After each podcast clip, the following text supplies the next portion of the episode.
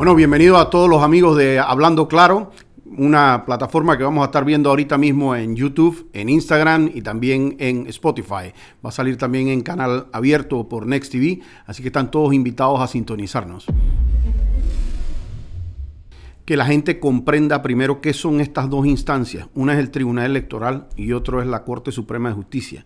Y es que la Corte Suprema de Justicia en nuestra Constitución no tiene por qué estar arriba del Tribunal Electoral, porque es que nuestra Constitución dice que en materia electoral la máxima autoridad, la que determina todo de manera final, definitiva y sin que exista nada que cuestionar, es la, el Tribunal Electoral.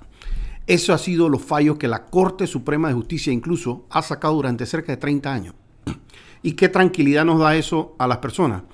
Yo creo que si hay una institución que el pueblo panameño ha protegido por cerca de 30 años es el Tribunal Electoral. Y ustedes imagínense que cualquier decisión del Tribunal Electoral pudiera ser revisada por el órgano judicial. Entonces el Tribunal Electoral dejaría de tener ningún efecto, que su único objeto de existir realmente es ser el regente de todo lo que tiene que ver con la parte electoral. Es ser el que decide de manera definitiva lo que tenga que ver en materia electoral. Entonces cuando uno tiene que ver en este caso particular de Ricardo Martinelli, lo que es el fuero penal electoral, pues resulta claro que la institución que tiene que ver eso es el Tribunal Electoral. Y nosotros como abogados podemos entender porque siempre dice, hay un viejo dicho que dice que cuando hay dos abogados hay tres opiniones. Y podemos entender que alguien tenga diferentes opiniones de qué debió ser un fallo o no, y eso pasa también en la justicia ordinaria. Pero lo que sí se tiene que respetar son las decisiones finales de un tribunal electoral. Y el tribunal electoral, al igual que lo hizo, porque mucha gente piensa que este fue como el primer caso en que ocurrió. No, también en el caso de José Blandón, no se le levantó el foro penal electoral. En el caso de Rómulo Rux no se levantó el fuero penal electoral. En el caso de Martín Torrijos, el caso Semis tuvo que ver eh, con la caída precisamente por el fuero penal electoral. Y así han habido una infinidad de fallos que esto no tiene que ver estrictamente con Ricardo Martinelli. Nos tenemos que preguntar, dentro de un proceso en el cual no se pide levantar el principio de especialidad, en el que una juez empieza una audiencia sin haber solicitado ni siquiera que se levante el fuero penal electoral, en donde eh, a Ricardo Martinelli se le han seguido 24 o 25 procesos en este país, ya habiendo vencido en 22 o 23 de ellos. Si Ricardo Martinelli a sus 70 años no había enfrentado antes procesos penales y de repente, producto del gobierno de Juan Carlos Varela, le llegan 25 procesos, yo, yo creo que cuando la gente dice 22, 23 de estos ya se cerraron, me parece que es ya un claro indicio de que estamos ante una persecución de carácter política. Aquí la ONU, la Organización de Naciones Unidas, se pronunció y dijo que había una persecución política, que se le había violado el debido proceso, que a Ricardo Martinelli no se le habían respetado cosas como la imputación, eh, el tema de múltiples temas que se dieron en el caso Pinchazo. Pero es que llegamos a este caso y seguimos con un Ministerio Público Inquisidor y una juez, Valoisa Martínez, que decidió hacer una audiencia sin haberse levantado del fuero penal electoral, sin haber hecho una solicitud de levantar el principio de especialidad, sin, aparte de otra serie de nulidades que se dieron en esa audiencia. Entonces, lo que terminaron alegando la defensa de Ricardo Martinelli en el Tribunal Electoral es, señor, esta señora se está llevando el debido proceso por los cachos. Y los magistrados tienen, como lo han hecho en todos sus fallos anteriores, tienen que entrar a valorar si hay algo de eso dentro de lo que están diciendo. Y cuando ellos entienden que así es, entonces mantienen el fuero penal electoral. Aparte que hubo un tema de que ni siquiera en primera instancia habían motivado adecuadamente el fallo que resolvía levantárselo. Entonces yo creo que cumplido ese propósito, la gente tiene que entender que Puede gustarles la decisión a uno, puede no gustarles a uno, pero las decisiones del Tribunal Electoral deben ser finales, en cuyo caso cabría un recurso de reconsideración que no se puso. Y después de eso, pudieran, en las decisiones que no son de justicia electoral, pueden revisarse la inconstitucionalidad. La Corte ha fallado más de 30 veces que las decisiones de carácter electoral no pueden ser llevadas a la Corte Suprema de Justicia porque ellos no son una instancia adicional. ¿Qué nos llamó la atención en este caso? Fíjense, yo no conozco en 20 años de ejercicio de la abogacía, yo no conozco un caso, uno no conozco, es más, en 100 años de historia jurídica de Panamá, no conozco un caso en el que en un día se haya presentado el recurso de inconstitucionalidad, ese mismo día se reparte el recurso, ese mismo día la magistrada proyecta para pedir opinión a el Procurador General de la Nación y al día siguiente el procurador contesta de una vez eso en tratando obviamente de afectar a Ricardo Martinelli.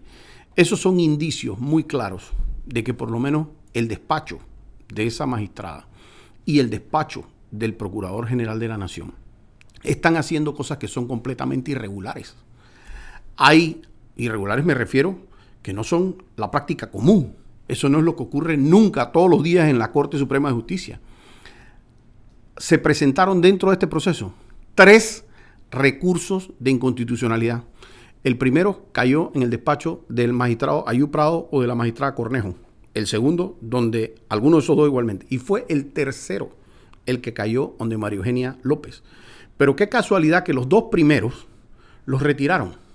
¿Quién presenta una, una, el recurso de inconstitucionalidad para retirarlo al día siguiente? Entonces, eso lo que nos dice a nosotros es que ellos estaban buscando el reparto que tiene por objeto que nadie pueda escoger a un magistrado de su predilección, sino que eso se reparta y caiga la suerte en el magistrado que cayó y ese sea el que pueda proyectar. Bueno, aquí ellos presentaron recurso y recurso y recurso y cuando cayó uno, donde María Eugenia López, quitaron los otros dos recursos y dejaron ese recurso andando. Y esa fue la magistrada que en un día mandó eso donde el procurador, recibió la contestación y todo eso en, un acto que es completamente inusual. Entonces yo creo que el mensaje es decirle a los panameños, así mismo como esto se está haciendo con esta decisión del Tribunal Electoral, lo más peligroso es el precedente de decir aquí, aquí cualquiera, con poner un recurso en la Corte, anula una decisión del Tribunal Electoral.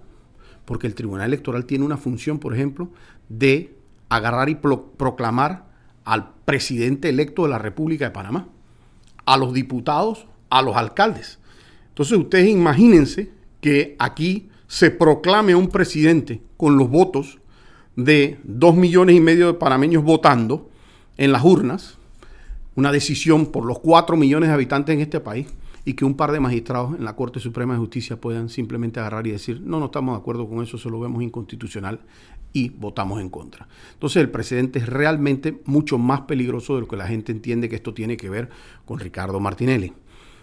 Nosotros siempre le decimos a la gente, tú puedes estar de acuerdo con Ricardo Martinelli, tú puedes estar en desacuerdo con Ricardo Martinelli, pero tú tienes que estar de acuerdo en que tiene que haber un debido proceso para juzgar a una persona.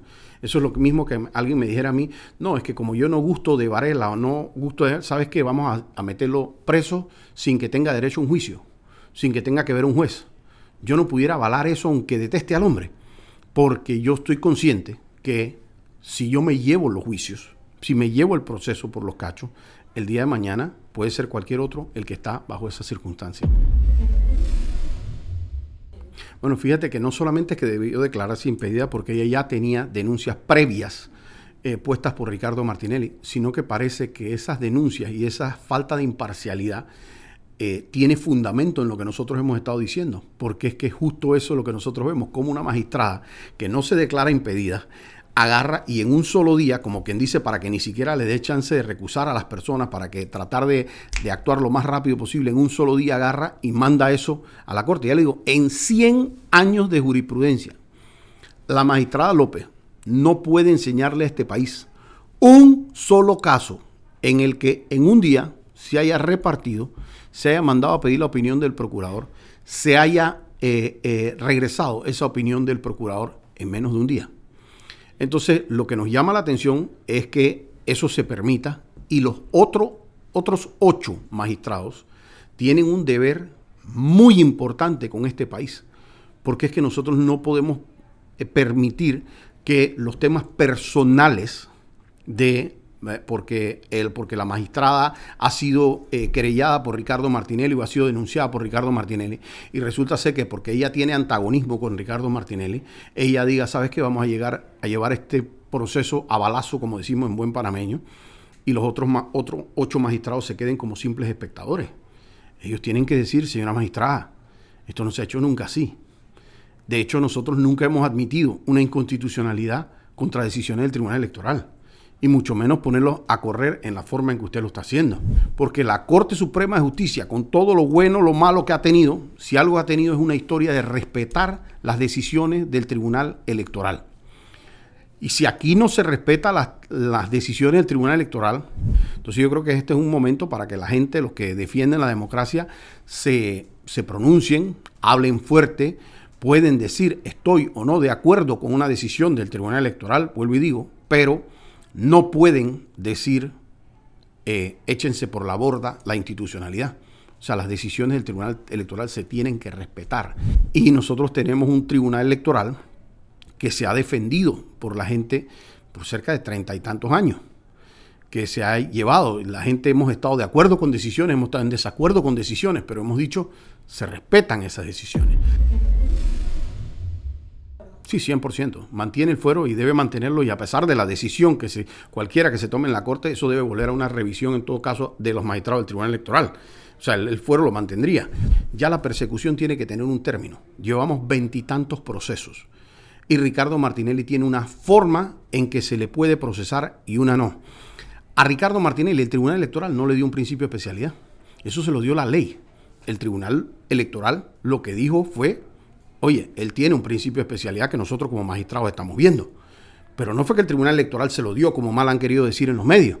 Y ese principio de especialidad no es algo nuevo. Nosotros, ustedes nos han oído a nosotros decirlo, por dos años y medio nos han oído decir, señores, tienen que pedir que se le quite el principio de especialidad, eso tiene que ir a un americano tal y cual y ta, ta, ta, y eso para ver, para que allá les digan que no. Porque es que todos estos procesos son anteriores a la extradición. Pero nosotros decimos, por lo menos cumplan el procedimiento. Ahí se le, certificaron al abogado Ronier Ortiz.